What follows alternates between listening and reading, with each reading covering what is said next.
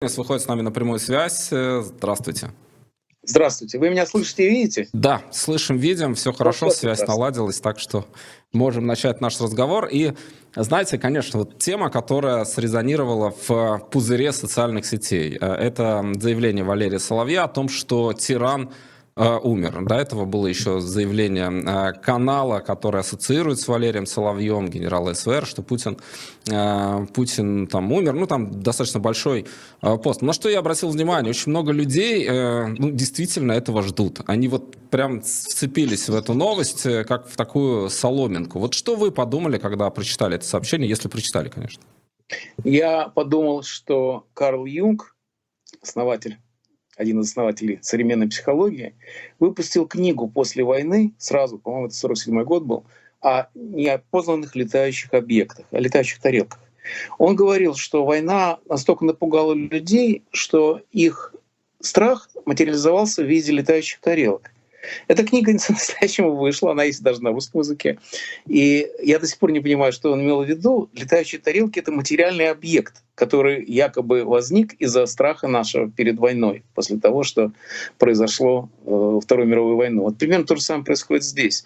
Смерть Путина настолько э, ожидаемая, настолько желаемо, что люди готовы поверить во что угодно. Вы знаете, у меня в ленте очень много в связи с этим событием, это не событие, это слухи о событии, у меня очень много появилось э, реплик на моих фейсбучных коллег, товарищей, друзей, которые говорили «варю борщ». Почему варит борщ?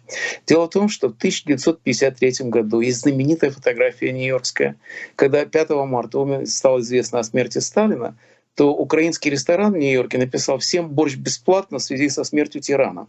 И вот этот вот борщ, это то, что в Америке этот образ заменяет наше Лебединое озеро, вот это то, что произошло, э, когда стало известно о том, что слухи расходятся о смерти Путина. Но это все мы пытаемся выдать желаемое за происходящее. И я давно перестал верить таким заявлениям, потому что они абсолютно беспочвенный и ни на чем не основывается. Я помню одного очень важного политолога, который в 2013 году сказал, что Путин закончен, все, больше его не будет. 13 года, 10 лет назад было. И он никогда в жизни не, не извинялся по этому поводу. Он сказал и сказал.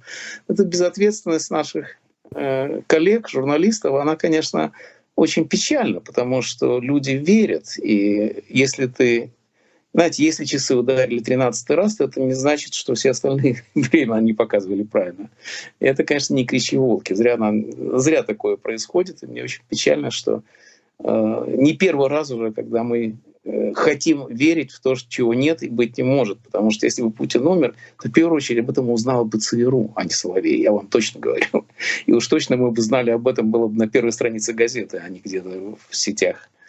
Так что, к сожалению, это неправда.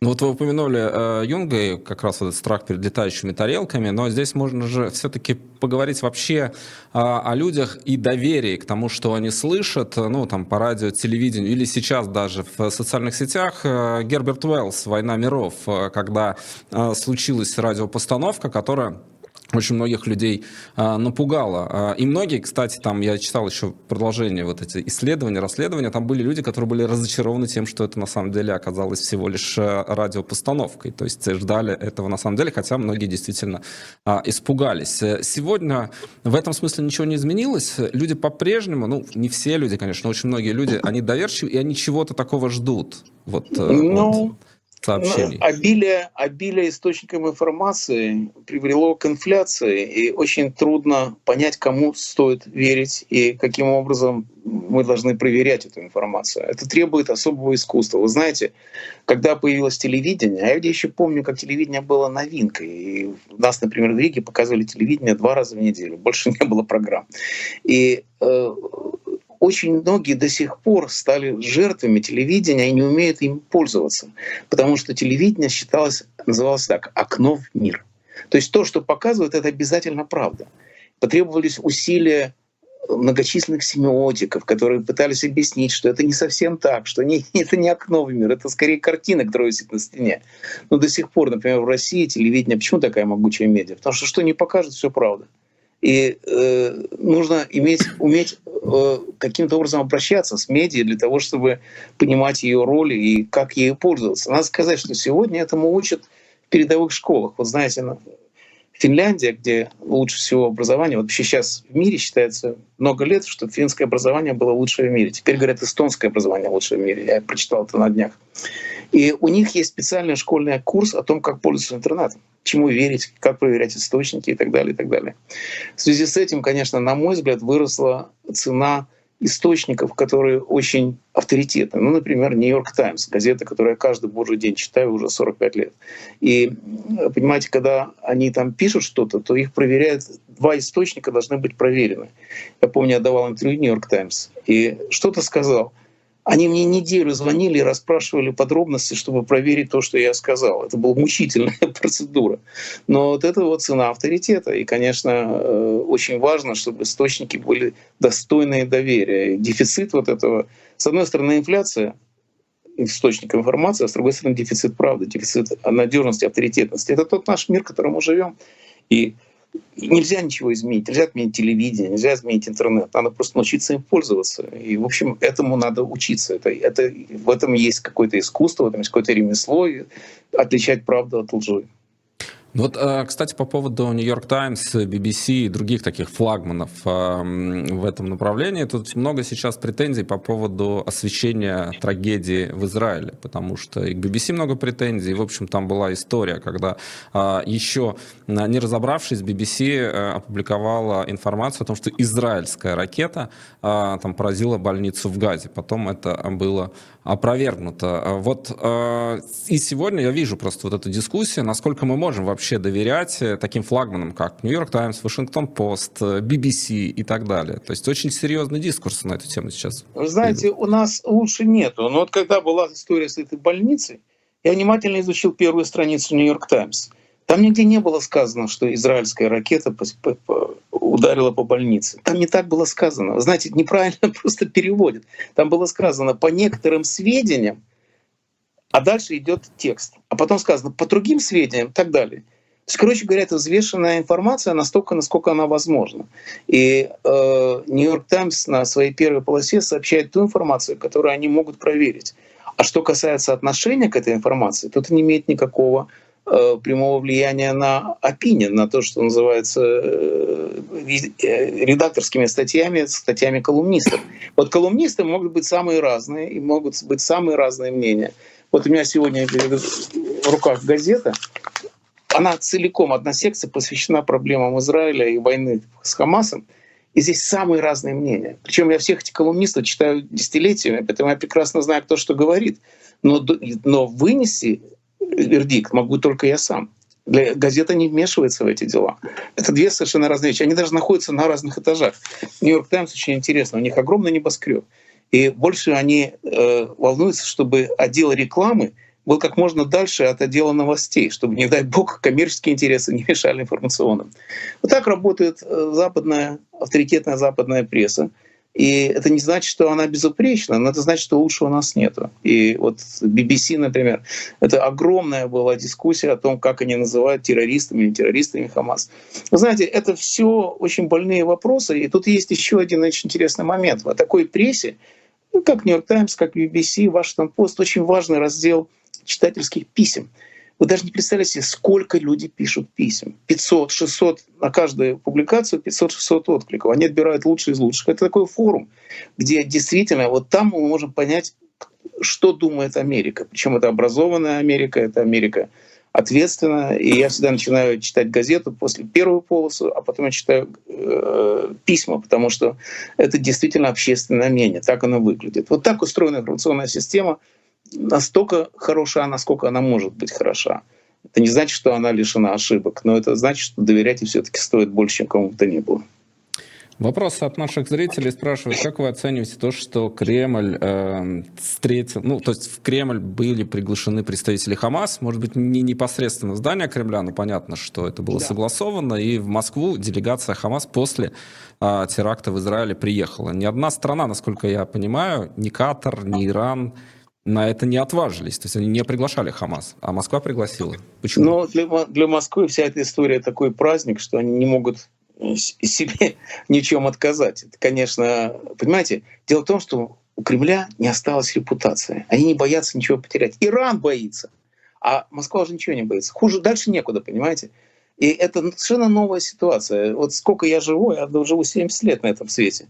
И столько раз я всегда помнил, что в брежневские времена всегда было понятие, что можно, что нельзя, как это будет смотреть на это Запад.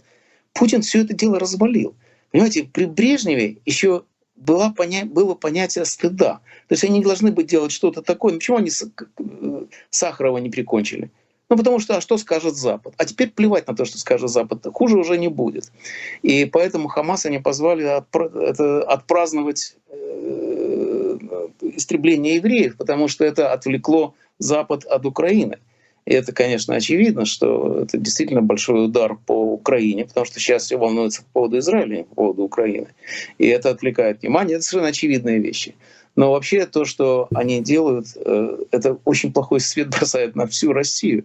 Значит, Россия как бы становится в лагерь антисемитизма, и это ну, еще один позор на эту страну. И, конечно, я читаю, действительно очень сильно обострился антисемитизм. Я это сужу по собственной почте, где Э, доброжелательные пишут, что убирайте свой Израиль и, пожалуйста, пиши на, на иврите, потому что какое-то имеешь отношение к русской литературе, ну и так далее.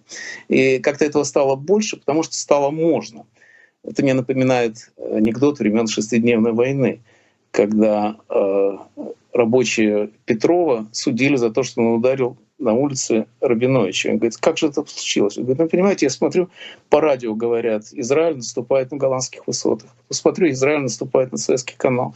Потом выхожу из проходной, а он уже здесь. Тут я Рабиновича и ударил. Вот примерно это происходит сегодня. И вдруг вернулись эти самые времена жуткого антисемитизма. И Хамас — это такой как бы Вагнер, да? Э, арабский.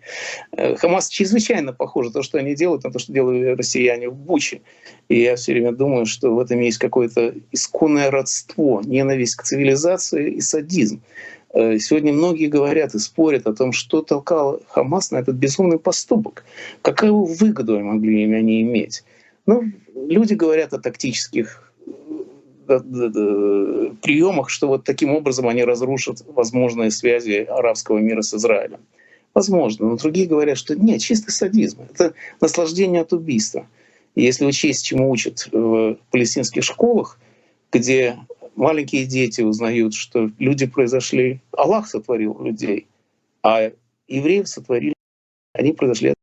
Так что это тот же самый садизм, который был в Буче, который проявляет россияне и российская армия в Украине. У них очень много общего, к несчастью. Вот здесь э, как раз мы когда обсуждали в эфире эту ситуацию, я услышал такое мнение, что если вы слушаете двух спикеров, например, российский МИД, там, Марию Захарову и представителей Хамас, то верить можно Хамас, потому что они говорят то, что на самом деле происходит. Потому что когда Мария Захарова говорит, мы э, встречаемся с Хамас для того, чтобы спасти наших заложников, это такая красивая ширма. Хамас говорит, мы приехали к России, потому что нам нужна помощь, мы хотим уничтожить Израиль, ну и так далее и тому подобное. Дальше они стали эту тему развивать, и их представители стали говорить, что вот русские нами вдохновлены, что они будут это писать в учебниках военного дела и так далее и тому подобное. Я, кстати, не знаю, мы это не можем а, ни проверить, ни подтвердить, ни опровергнуть, но, тем не менее, они это выпустили в общественное пространство, и э, вот такое ощущение, что Хамас-то как раз врать не надо, а в России еще все-таки пытаются э, где-то как-то это отполировать. Не согласны Знаете, с этим? Что, что говорят в России уже давно не важно, потому что этому никто не верит. Что говорит Хамас, тоже не очень важно, потому что что они могут сказать? Они уже все сделали, что могли. Понимаете, Хамас — это как ISIS, я не знаю, как по-русски называется, это исламское государство. Там было 12 миллионов человек, между прочим. Их уничтожили. Их уничтожили, смогли. Вот мир взял и решил, что нет, цивилизация не может позволить себе иметь вот такое образование. Хамас относится точно так же к этому. Тут другая проблема, гораздо более важная. Как быть с мирными жителями? Вот это по-настоящему нравственная проблема, которая сегодня решается всюду. И, по-моему, для того, чтобы ее решить, нужно посмотреть на одну картинку. Вы знаете, я когда в последний раз был в Израиле, мне показали картинку, которая описывает отношения Израиля и Палестины. На ней изображены два солдата, которые с автоматами. Два солдата, одни израильский солдат, другой боевик с Хамаса, и две коляски — израильский солдат стоит за коляской, защищая ее, а палестинский солдат стоит перед коляской, которая защищает его. Вот это то, что происходит сейчас. Хамас взял заложники не только несчастных евреев из Израиля, а весь свой народ, весь свои 2 миллиона палестинцев, которые живут в Газе, они все взяли заложники. И чем больше евреев палестинцев, тем лучше Хамасу. Собственно говоря, они стреляют не в израильтян, а в своих, потому что это им выгодно. И это самое ужасное, что в этом есть.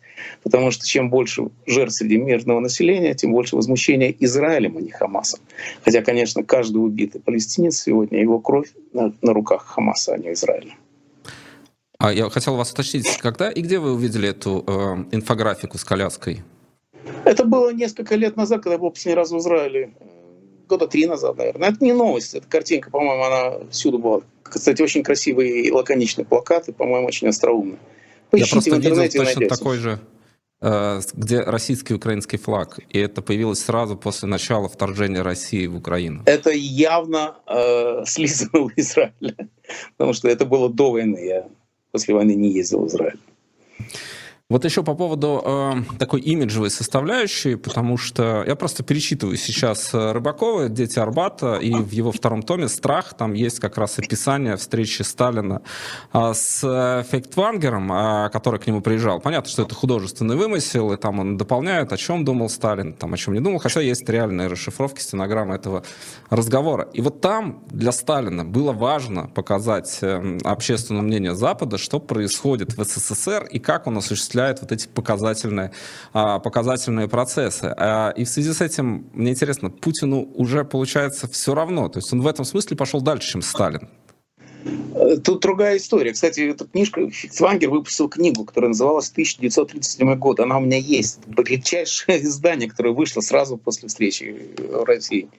И Фиксвангер, как и многие другие, как Бернард Шоу, самый остроумный человек своего времени, они были ослеплены Сталином, и э, этот культ вождя, он для них много значил. Но почему это произошло? Потому что мы все время забываем о том, что Советский Союз, Октябрьская революция, это был западный проект, это марксизм, который был, существовал в XIX веке в Европе. И когда это произошло в России — то на Западе было очень много левых людей, которые разделяли эти идеи. Я э, недавно говорил о том, что я был в музее Метрополита, там выставка левого искусства 30-х годов в Америке. И я посмотрел на эти плакаты, где написано «Да здравствует коммунизм», но по-английски. Это американские плакаты, когда был миллион человек проголосовал за коммунистов. Они очень похожи были. То есть существовала идеологическая борьба. Вы были либералы, демократы, республиканцы. То есть понятно, да? То есть Запад был, западные ценности, цивилизация. А с другой стороны была прямая противоположность. И очень много людей э, с огромным воодушевлением смотрели и на Сталина, и на Красную Россию, и на все прочее. Вспомнил Джона Рида. Но э, постепенно это все истекало но оно не истекло до конца. Еще во времена Горбачева существовала горбомания. Я жил в Америке и хорошо знаю, как к Горбачеву относились и считали, что вот сейчас наконец начнется конвергенция между двумя видами, двумя строями, двумя идеологическими системами. Эта идея была и в Европе очень популярна, да и в Америке тоже она существовала. Путин все это похоронил, потому что у Путина нет идеологии. Э, вся идеология Путина построена на коррупции и садизме. И это ну, никак нельзя перенести в другую страну. Я все время думаю о том, что, понимаете, марксизм, ленинизм, сталинизм, все это было в разных странах мира. Существовали поклонники у этих идей. И они готовы были умереть за них тоже. Были марксистские партизаны, до сих пор они где-нибудь в Непале или в Боливии, уж не знаю, где еще. Но, как говорил, э, в Америке говорят, что коммунизм остался в живых только в Пхеньяне и в Гарварде похоже на правду, между прочим. Но какая, какой путинизм может быть? Что такое путинизм? Это, я даже не могу представить себе, кто может сказать, что это значит. И в этом отношении Путину нечего терять. Он все, что было, весь запас, который существовал в России, Гагарин, Большой театр, Уланова, все, что можно было быть, представить миру, он все похоронил в феврале 22 года. Это поразительно, как можно угробить все на свете. Я, знаете, у меня очень много друзей славистов, конечно. Сегодня уже, наверное, каждая кафедра в Америке славистская возглавляет мой товарищ. И э, я думаю с ужасом о людях, которые пошли изучать русский язык. Не представляете, как трудно учить русский язык. Один родительный падеж чего стоит. И вот они вкладывают эти усилия. Что их привело к русскому языку. Но что-то же привело, правда? Что-то же заставило их выбрать себе такую дорогу. Раньше говорили, что девочки пришли из-за Достоевского, а мальчики из-за Джеймса Бонда. Но теперь уже и то, и другое кажется странным, потому что Россия не ассоциируется больше с русскими культурными ценностями. Россия ассоциируется с Бучей. Это как нацисты, как э, освенцы. Вот с чем ассоциируется Россия. Это русские освенцы. Вот что такое, что устроил Путин в Украине. И эти люди, зачем учить русский язык? И, конечно, именно это и происходит сейчас. Большой отток Э, студентов со славянских кафедр. Все мои профессора знакомые жалуются, что студентов не остается. Понимаете, мы жили в капсуле до последних дней, вот до февраля 22 года, и я в том числе. Мы все жили иллюзиями, что Россия — это страна XIX века, в которой существует Достоевский, Чехов, Рахманинов, Чайковский. Вот это все были наши ценности. И поскольку эти ценности, они как бы защищали все безобразия, которые творились в России. Вот есть Сталин, но есть Толстой — и поэтому мы жили в мире Толстого, а кто-то жил в мире Сталина. И теперь нету больше мира. Вот я как представляю себе, ну какой Чехов и Достоевский и Толстой может быть в сегодняшней России? Это так же архаично, как какая-нибудь древняя Сирия. Это совершенно не подходит к нынешней России. Но вы вспомните, что такое 19 век? Это моральные мучения человека. Каждый герой — это моральный мученик, который хочет добра, но вот не знает, как его совершить. Это люди, которые, ну, начиная с Раскольникова, который вот хочет быть Наполеоном для того, чтобы творить добро, а не зло. Но где эти нравственные мучения сегодня? Они кажутся смешными, когда мы видим, что творится на Украине, в Украине. Так что этот мираж, он окончательно исчез благодаря влиянию Путина. Он сумел похоронить русскую культурную идею так, что ее уже на моей жизни уж точно не восстановится. Но у Путина все-таки была некая потребность нравиться Западу, потому что если проводить аналогию со Сталином, а, встречи и попыткой а, встреч там, с писателями западными, Путин же приглашал Оливера Стоуна, и Оливер Стоун, Нобелевский, ой, Нобелевский, простите, а, лауреат премии «Оскар», он снял огромный, такое огромное полотно, многочасовые разговоры, я выдержал несколько, где, в общем, он создавал, это, это фактически 1937, то, что написал Фитфайг. Ну, такая да, я смотрел, похожая я, я Э, смотрел, даже делал передачу об этом фильме, но это, конечно, смешно. Такой Оливер Стоун тоже хорошо. Он же э, у него был фильм «Никсон» такой, где он объяснял, что Никсон хуже Сталина. Это такой левый придурок, вообще, честно говоря. Но э, Путин, э, понимаете, раньше ему казалось, что еще чуть-чуть он пойдет в компанию настоящих взрослых президентов, которые имеют легитимность. И вот он, кажется, он всегда называл западных глав государства партнерами. Ему очень хотелось быть как они чтобы они могли вот вместе мы возьмемся за руки, а потом мы перестали подавать руку. Я думаю, что главный мотив Путина — это то, чтобы его наконец заметили. Вот теперь уже Путина никто не забудет. Да? И вот эта вот попытка раз вы меня не полюбили, раз вы не хотели принять меня к своим, раз вы не хотели считать меня настоящим президентом, таким как вы, то я вам покажу и буду диктатором. И тогда вы будете запоете по-другому, когда мы будем убивать людей, не считаясь вашим мнением. Это тоже Хамас, надо сказать, чистый садизм. И это, в общем, конечно, страшно, потому что, знаете, вот сейчас в Хамасе все говорят, а как же мирные жители? Ужасно. Я все время об этом думаю. Мы с женой каждый день мы все время твердим только о том, что ну как вот быть, как решить эту ситуацию? Знаете, что делали мирные жители в Хамасе, когда евреи в пустыне? Они раздавали детям сласти, потому что это был праздник. И они улюлюкали от счастья. Есть такая арабская форма торжествования. И вот эти вот люди, которые выбрали Хамас, между прочим, на выбор, который будет гораздо более демократичный, чем все российские выборы. Интересно, они отвечают за то, что происходит сейчас? Вот как, как с ними быть? И это вопрос коллективной ответственности. Запад ненавидит слово коллективная ответственность и правильно делает, потому что в Западе главное — это личность, какая же может быть коллективная ответственность. Но с другой стороны, этот вопрос каким-то образом должен быть решен. И это вопрос, который имеет отношение не только к Хамасу, но конечно, к России. Отвечает ли Россия за Путина так же, как жители Хамаса отвечают, жители Газа отвечают за Хамас? Ну да, вот эта тема, которая, мне кажется, возникает сейчас в дискуссиях, потому что мы знаем, э, потому что многие люди из России либо уехали, либо остаются, Путина не поддерживают. Кто-то изолирован в этом своем таком э, протестном мире, не может выйти, и сразу как-то волей-неволей ты перекидываешь мостик в газу и понимаешь, что не все 2 миллиона человек э, ответственны и поддерживают Хамас. Наверное, большинство, да, там, не знаю, есть ли социология, ну, наверное, большинство, но есть все-таки из этих двух миллионов достаточно, не знаю, там допустим, 20%, 25%, которые не с Хамас, в силу разных обстоятельств э, остаются в Газе. И это же очень близко, э, именно потому что понятно, в том числе я просто вижу иногда такие заявления, например, людей, которые вырвались из путинской России и не согласны, и говорят, нет, в Газе никого нет, э, там, соответственно, э, все поддерживают Хамас. И мне вот, это, вот именно этот момент очень странно слышать, потому что эти люди должны лучше всех понимать, что в Газе наверняка есть люди, которые Хамас не поддерживают. Как вы думаете? Ваши цифры совершенно ни на чем не основаны. 20% согласен, или согласен, 80%. Я не знаю цифр. Понятия не имею. И это относится к России тоже. Никакой социологии тирании быть не может. И в Хамасе вообще о чем говорить? Вот представьте себе, что в Хамасе есть какая-то оппозиция в Газе. Это даже смешно себе представить. Люди, которые сейчас выходят на улицы, чтобы поддержать Газу, на Западе их так довольно много. Они бы не прожили часа в Газе, потому что среди них есть ЛГБТ э, сообщество, э, феминистки. Это все люди, которые уничтожили бы в первый час. И э, говорить о том, кто виноват, кто не виноват, очень трудно. Я абсолютно убежден, что Израиль делает все возможное, чтобы сохранить жизни мирных жителей. И э, понимаете, никто ведь не ждет, что Израиль ответит так же, как Хамас. Поэтому я уверен, что они делают все, что возможно. И единственное, что мы все должны делать, это не мешать Израилю, не, не ставить ему палки в колеса, потому что я доверяю их уму, и главное, я доверяю их военной выучке. Вообще Израиль — это армия, конечно, могучая, и, наверное, они лучше знают нас, что делать. И в связи с этим на Западе, конечно, сейчас я смотрю на все эти кошмарные демонстрации в защиту Палестины, в том числе в Нью-Йорке. И они очень агрессивно себя ведут. На 42-й была демонстрация.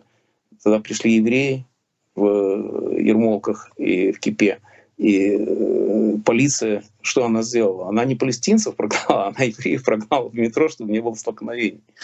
И очень многие студенты среди университетов, лучших американских университетов, есть студенческое движение, которое поддерживает Палестину как антиколониальная борьба, значит, и так далее. В связи с этим интересная позиция ну, попечителей этих университетов, Гарварда, Еля — которые сказали, что ну что же, раз они считают, что Израиль можно резать, тогда, может быть, мы не будем давать 50 миллионов, как мы это делаем каждый год. Это один человек, э, большой э, миллиардер, он сказал, ну все, больше не буду подавать деньги. Попечители вынимают свои деньги из университета, потому что те учат, что израильская жизнь ничего не стоит. Раз так они учат, значит, не надо им помогать, пусть они живут, как они хотят. И это движение, которое сейчас очень остро поставлено этот вопрос и в Америке, и в Европе. Ну, просто в Америке я это ближе вижу, потому что, э, знаете, как-то это те же самые студенты, которых вот мои друзья учат русскому языку. Вот они э, говорят, что надо Израилю надо остановиться и прекратить свою борьбу с палестинцами, потому что это нечестно. Палестинцы угнетенные, жалкие, несчастные. И, знаете, это очень обидно слышать, потому что палестинцы построили в Газе сеть э, туннелей, как будто бы это такое московское метро, только еще лучше. Там танки могут проехать по этим туннелям, машины, во всяком случае, точно. И за все это деньги, которые, в общем-то говоря, в том числе и я даю, потому что это налогоплательческие деньги идут в том числе и на газу. И они не построили заводы по опреснению воды, например, как это сделали в Израиле. Они ничего не сделали с деньгами, кроме того, что они строят все время войну. И если войны не будет, то и нечего будет делать. И у них не будет денег. И смысла, смысла никакой жизни у, хам, вот у хамасовцев не будет. И это, конечно, ужасно. Но теперь они говорят, что поскольку они, у них нет воды, то должен дать воду Израиль. Я никак не могу понять, почему Египту не дать воду? И так далее, и так далее, и так далее. Но эти вопросы бесконечные.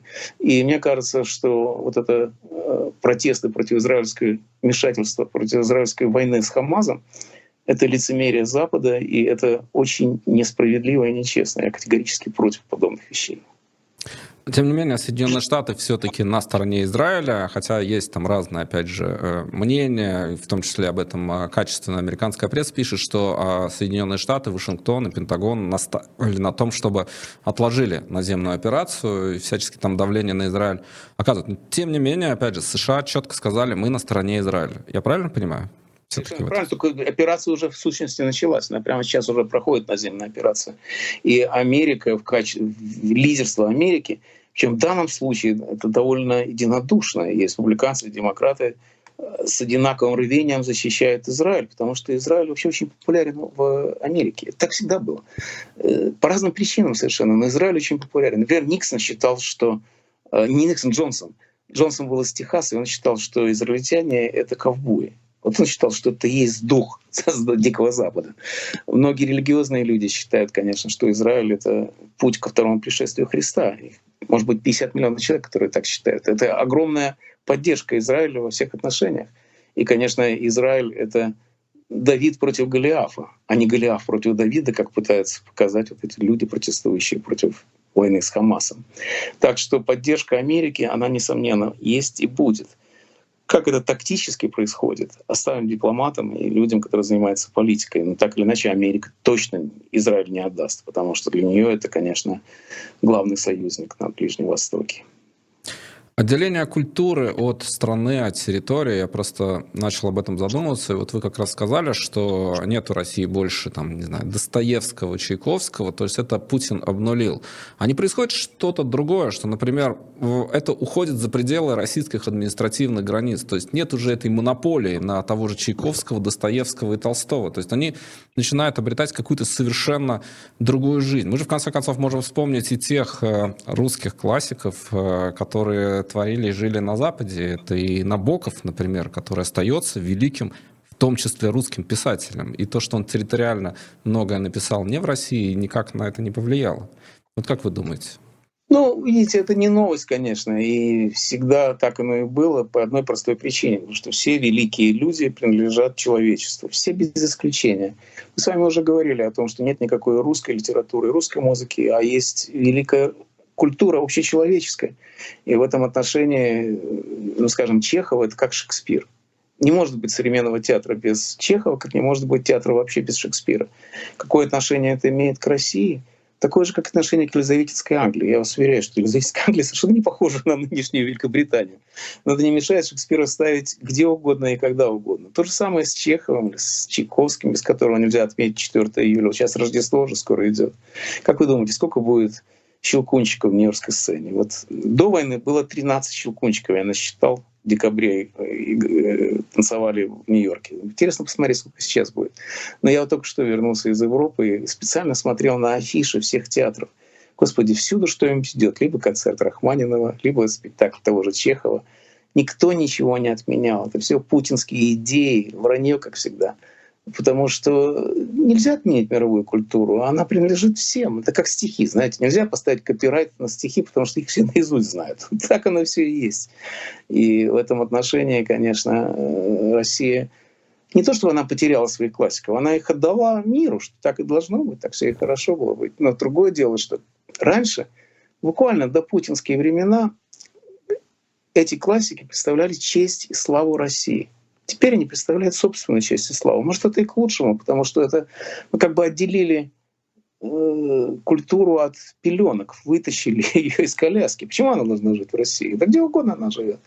И Достоевский, и Толстой, он живет там, где он, там, кто захочет, тот им и пользуется. В этом заключается смысл вот этого движения круговорота культуры в мире. И э, они разрезали пуповину.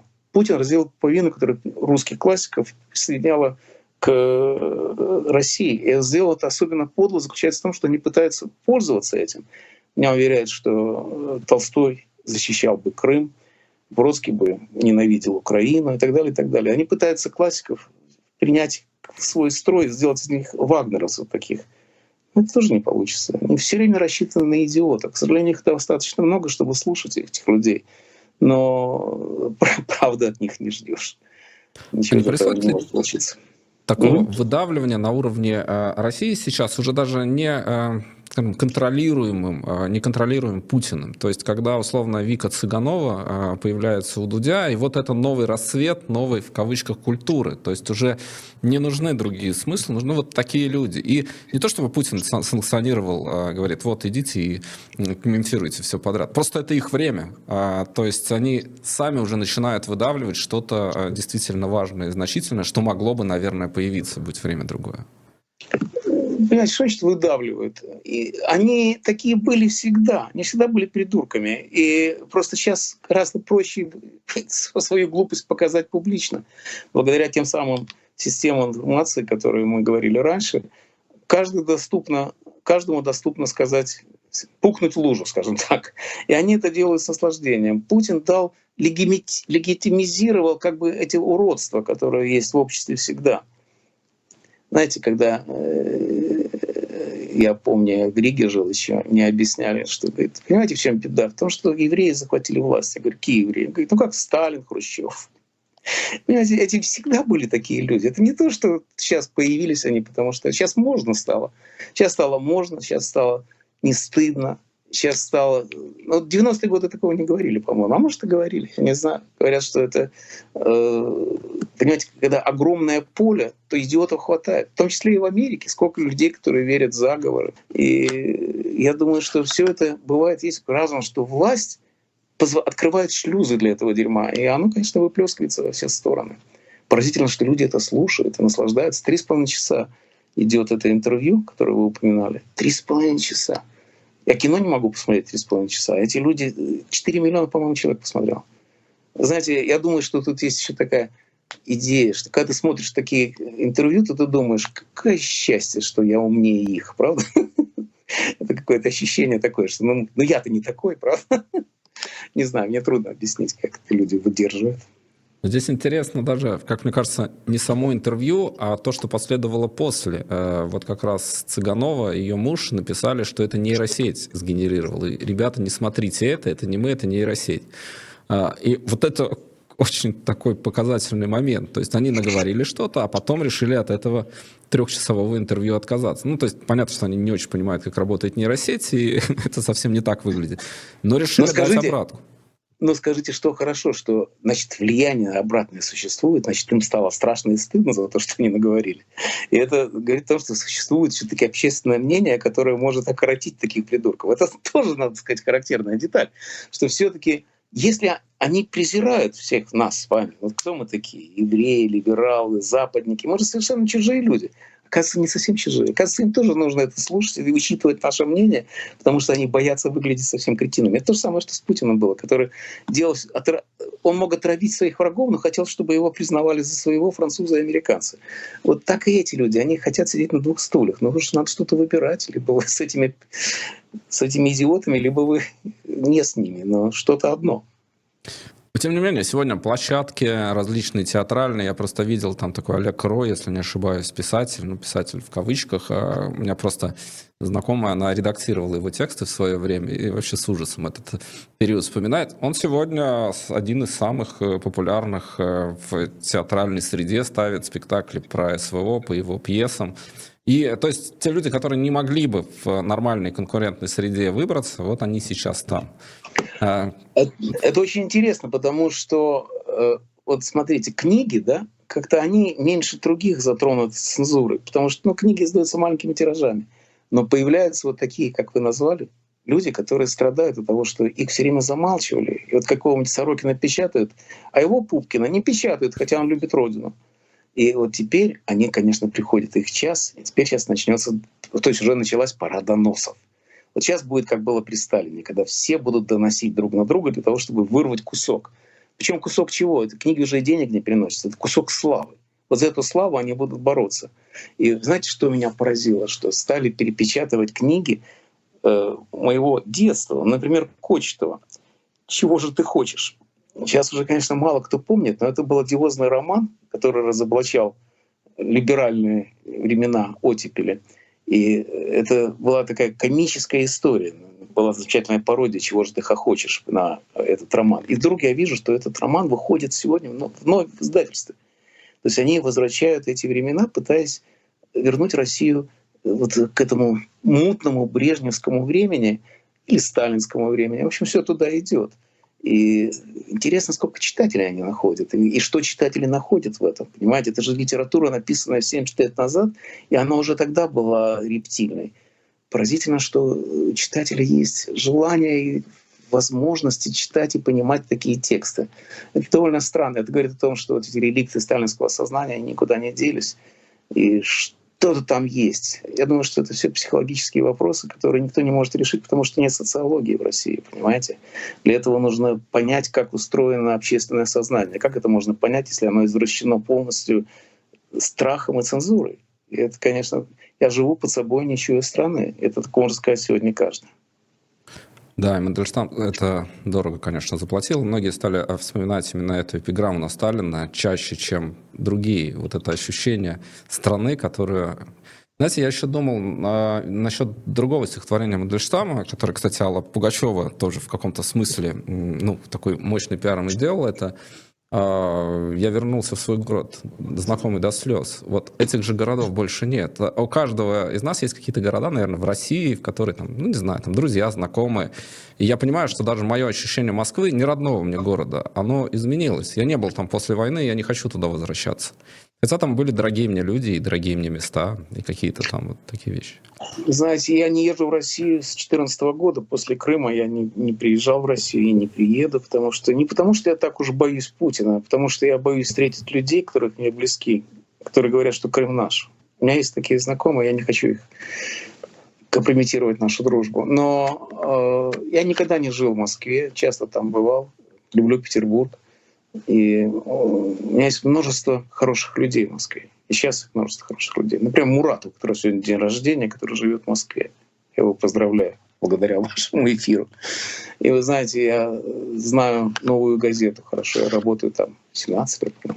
И это замечательные люди, это люди мужественные, это люди, которые без конца делают все, чтобы России было лучше жить. Причем это, эти теория малых дел — они делают и большие дела, и малые. И они борются как могут и, и, и умирают за это тоже. Шесть человек убиты в новой газете.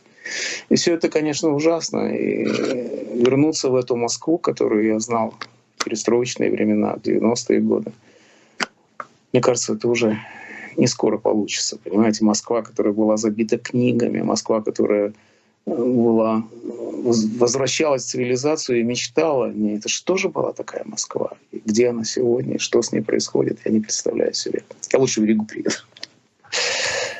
Знаете, еще одна мысль, которая... Я был в отпуске взял с собой несколько книг, э, и взял с собой «Зону Довлатова», э, потому что я ее читал первый раз э, в 18 лет. Это с, именно с этой книги мое знакомство с Довлатовым и началось, на самом деле. И как-то долго к ней не возвращался. Вот я ее перечитал я обратил внимание, там нередко к вам обращаются в письмах, как раз дискутируют. А, и вот ассоциация, которая возникла, потому что вы же ему сказали, да, что как у Шаламова не получится и не надо. Это, это он все придумал, но я, я, он, я выбрал мальчиком для битья и, конечно, издевался как мог. Но у нас было принято под, поддевать друг друга в печати. Это был такой спорт в то время. Просто очень интересно, что когда ты читаешь «Зону», а, и вот мне сейчас 43, я прочитал 18, у меня разные ощущения. Ты видишь этого грустного надзирателя, который не злодей, который просто оказался в этой системе и тянет свою лямку. И вдруг задумываешься, а не получается ли со многими людьми в России, что вот они такие грустные надзиратели? Они не злодеи, просто вот они в этой системе и вынуждены. Кто-то хорошо старается делать работу, потому что Довлатов описывал какие-то эпизоды, когда он там вмешивался, потому что ну нельзя же по-другому, да, иначе убьют там того стукача или еще что-то, и сам за это получал. Но ты человек системы безвольный, как ты пытаешься в этой системе существовать? Очень грустная книга, на самом деле, мне казалось, Конечно, грустная. Веселее. Но слушайте, но Довлатов был надзирателем, но на него нет на нем греха насилия. Он не был отличником надзирателем, понимаете? Довлатов был поставлен в ужасные условия. И из этих из этого опыта он вынес очень важный урок на всю свою жизнь. Она, это осталось с ним навсегда. Он сказал, что не суди. Вы понимаете, не то чтобы он не судил, но его литература не судила. Это совершенно разные вещи, понимаете? Вот Пушкин, он очень любил Пушкина больше на свете. Его дочку он назвал специально Александра, чтобы получилось Александра Сергеевна. И он очень любил Пушкина. Я говорю, что Пушкин мог давать должное Пугачеву которого он, конечно, ненавидел, но тем не менее, как человек, да, как писатель, нет. И э, вот это отсутствие черно-белого подхода к жизни — это самое главное качество его литературы. Он говорит, что художник как луна, которая светит и разбойнику, и жертве. И в этом отношении Довлатов очень интересный персонаж, потому что он как бы снисходителен ко всем. И это ненадежность вражды. Вот к чему говорят Пушкина, не взяли декабристы. Ненадежность вражды. Это было и у Довлатова ненадежность вражды. Это очень интересная черта. Он говорит, я и шахматы не люблю, потому что они черно-белые. И вот этот печальный надзиратель, которому можно сказать, что весь русский народ — это печальный надзиратель. Но давайте вспомним, что были не печальные надзиратели, были надзиратели, которые наслаждались тем, как можно пихнуть сапогом умирающего. О, сколько их было, и куда они делись. Видите, те, которых они пнули, они не выжили и не оставили потомства. А те, которые выжили, вот они сегодня в Буче и творят все, что они творят. Потому что они вот эти самые негодяи, которые были отличниками-надзирателями. Понимаете, Довлатов вышел из этого опыта помудревшим. Это и создало из него писателя. Он говорил, что писателям создают только очень трудные условия. От хорошей жизни писателем не становится. Я, кстати, далеко не уверен, что это правда. Но для Довлатова это была правда. Именно поэтому он полемизировал с Шаламовым. Вот тот самый эпизод, якобы я ему сказал, как у Шаламова не получится. То Довлатов говорит, что это и не надо, чтобы получилось, как у Шаламова. Шаламов отвергал тюрьму, а Довлатов и учился. И это тоже поразительно. Знаете, есть разные способы обращения с тюрьмой. В русской литературе огромная тюремная традиция. Синявский — это одно, Солженицын — другое, Шаламов — третье, Буковский — четвертое. У Довлатова, я бы сказал, самая оригинальная позиция. И «Зона» — это его главная книга была для него. Я не могу сказать, что это моя любимая книга, но она была для Довлатова главная, основополагающая, идеологически правильная. Галта говорил, что я говорит, обязательно когда-нибудь прочту философию все. Но не сейчас, потому что я свою не выработал. Вот там он вырабатывал свою философию. Ну вот, если я не ошибаюсь, как раз Шаламу приписывают эти слова, что э, нет никакого, никакого опыта тюрьма не дает, никакого позитивного опыта тюрьма не дает. И, наверное, это так, потому что это ад, который проходил Шаламов, все-таки уже э, Довлатов работал надзирателем, ну как работал, служил срочно надзирателем позже, это уже были не сталинские лагеря, хотя там тоже много было всего. А, но вот он здесь показывает, что есть какой-то. Вот это, даже его книга, это же вот этот переработанный опыт, который мы сейчас обсуждаем, и понимаем, что вот они ответы на те вопросы, на которые мы ищем ответы. Мне кажется, я, я удивился, что я обнаружил в зоне, перечитывая эту книгу на Крите. Да, я взял с собой в отпуск, впервые поехал за долгое время, и насколько сильное впечатление эта книга на меня произвела снова. То есть совсем другое, не то, что 18 лет. Я вдруг увидел там то, о чем мы говорим сегодня. Лучше бы вы на Крит взяли греку Зорбу. Это я гораздо больше взял, и, и Иванова с географом. Ну, я много взял, там книг прочитал. Но э, дело в том, что, понимаете, урок Довлатова — это урок Довлатова. Это не значит, что мы можем перенять его урок. Вообще литература, книги, культура, они вам не дают ответов, как вам жизнь. Они для другого существуют. И довлатовский подход, во-первых, Довлатов не сидел, а охранял. Мне ближе всего по этому поводу высказывание моего коллеги, товарища Бориса Парамонова, который сказал, почему Довлатов так популярен. Бориса всегда узнавал, говорит, как же так, мы все вместе, он знал его еще в Ленинграде, Довлатова. Говорит, и вдруг Довлатов стал кумиром, культовым писателем. Он говорит, по очень простой причине, потому что половина России сидела, а половина России их сторожила. И Довлатов был и тем, и другим. Он был палачом и жертвой. Это действительно поразительная идея, и он ее воплотил. В общем, это книга, которая показывает, как вы говорите, печального надзирателя. Но надзирателя все таки правда?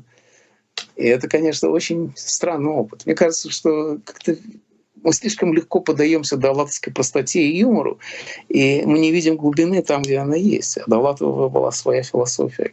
Если бы он это услышал, он бы меня высмеял немедленно, конечно. Но тем не менее, я бы это все равно сказал, потому что у него были свои представления обо всем, и они были оригинальными и личными, не заимствованными, как у нас всех. Мы все берем на прокат чужие идеи. Он пытался найти свои. Из-за этого так и любят. И поэтому вы читали его в 17 лет и в 43. Вы понимаете, как мало книг, которые могут выдержать такой долгий срок хранения, да? Можно по пальцам пересчитать, на самом деле. Да. Но это же, знаете, это еще мысль, которая возникла сейчас в ходе нашего разговора. Это же вот эта история про, про зону, это в каком смысле, опять же, отсылка к э, пикнике на обочине, но э, не совсем. Это вот эта река, которая разделяет царство живых от царства мертвых. И ты этот паромщик. Ты вот там, где-то всегда посередине. Это же тоже в каком-то смысле об этом. Вы знаете, Давлат как раз отрицал существование реки. Он отрицал э, границу между одним миром и другим. Он говорил, что они все на самом деле одинаковые, что нет такой границы, что вся страна зона. Это не он придумал, но это очень похоже. И что э, в лагере он видел все то, что видел в жизни. Это, это прямо в зоне написано в предисловии. И он не видел принципиального отличия еще и потому, что ему очень нравился язык блатных. Он считал, что вот где настоящее художественное творчество. Кстати, это любопытная черта. То же самое говорил Синявский, который говорил, что настоящий фольклор — это лагерная речь, лагерная лагерные истории. И это тоже интересно, потому что в России от тюрьмы саму не доказывается, как известно. И то, что и Довлатов, да вообще вся русская тюремная традиция, она искала какого-то смысла, начиная от Достоевского. Помните, как Достоевский записка мертвого дома встречается с каторжником и говорит ему, ты не боишься, что у тебя что-нибудь украдут? Он говорит, нет, нет, не боюсь, я боюсь сам что-нибудь не украсть. Это же из Шукшина, правда? Я помню, я Довлатову эту цитату привел. Он был в полном восторге. По-моему, не читал никогда Достоевского эту книгу. И когда я ему это привел, он сказал, господи, как же он написал похоже на то, что я пишу. Это действительно так. Так что тюремный опыт, он вошел в кровь русского культуры, и она, к сожалению, ходит по ней до сих пор. Кровь бьется в венах русского народа. Но они же на фене не умеют разговаривать. То есть, потому что вот мы делали с Губерманом интервью, он как раз рассказывал, что он научился говорить на фене. И это искусство. Это не то, что ты используешь два-три каких-то слова, и так, я знаю, там, ну, можем их вспомнить. Это прям, ну, так скажем, очень серьезный навык, и, как вы сказали, целый культурный пласт. И это тоже, наверное... Довлатов как раз умел и у него в рассказе есть о том, как приезжает московский интеллигент и пытается подстроиться под тюремную речь, лагерную речь. Он не напоминает э, нашего Медведева, который ругается и кричит, и топает ногами, чтобы сойти за плотного и за психа. Но у него не получается, на самом да, деле. Нет так, ничего Москву... более жалкого, чем интеллигент, да. который пытается. Да. И вот у, у него там есть такой персонаж, который приходит и пытается говорить с зэками на их языке. И один зэк стоит и говорит, там, товарищ или как гражданин начальник, вы неправильно употребляете эти слова. Я, к сожалению, не могу их произнести по телевизору, но там речь идет об этом э, с цитатами. Говорит, вы неправильно употребляете мат. Так нельзя сказать по-русски. И Довлатов как раз виртуозно этим владел. Не то, чтобы он этим пользовался. Я никогда от него не слышал, чтобы он говорил на фене, но он прекрасно ее знал. И его за это очень уважали на Брайтон-Бич мафиози. У него там было какая-то поклонники, бандиты, которые говорили, что вот это их писатель. Он всегда был популярен во всех кругах, от академиков до зэков. Так что не случайно это тоже.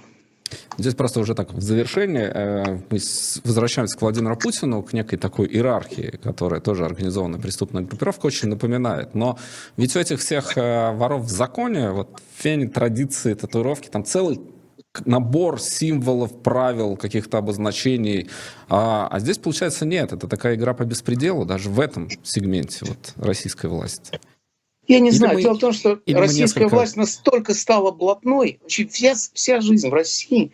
Вы подумайте, что самое популярное в России? Да блатные песни, да уголовщина всякая, да эти самые, как они называются, не романсы, а как это называется? Русский шансон. Шансон. Я так удивился, знаете, я все-таки далеко живой, приезжаю, говорит, в Россию очень проект шансон. Я говорю, французские песни? Я говорю, ты идиот, какие французские? Я не знал, что шансон — это блатная песня. Но вы помните, по телевизору еще в 90-е годы показывали все время, как Горбачев пел какие-то песни, Маруська отравилась, городские романсы. Это все пронизано тюрьмой. Вся русская жизнь пронизана тюрьмой, и она такой и осталась. И у Путина — у него походка блатного. Я всегда у нас в классе учился такой Максик. Он ходил всегда как обезьяна, так руки вот так вот расставляя. И вот развалочку. Это походка хулигана второгодника. Я каждый раз, когда вижу Путина, вспоминаю этого Максика, который сделал мою жизнь в школе невыносимой. И каждый раз думаю, что недалеко ушла русская власть от того, от той подворотни, откуда вышел Путин. Ну что ж, э, будем, как говорится, в таких ситуациях следить за развитием событий и будем снова связываться и разговаривать. Спасибо большое за этот разговор и до следующего Спасибо. раза. Спасибо, всего хорошего. Мы продолжаем наш э, эфир. Присоединяйтесь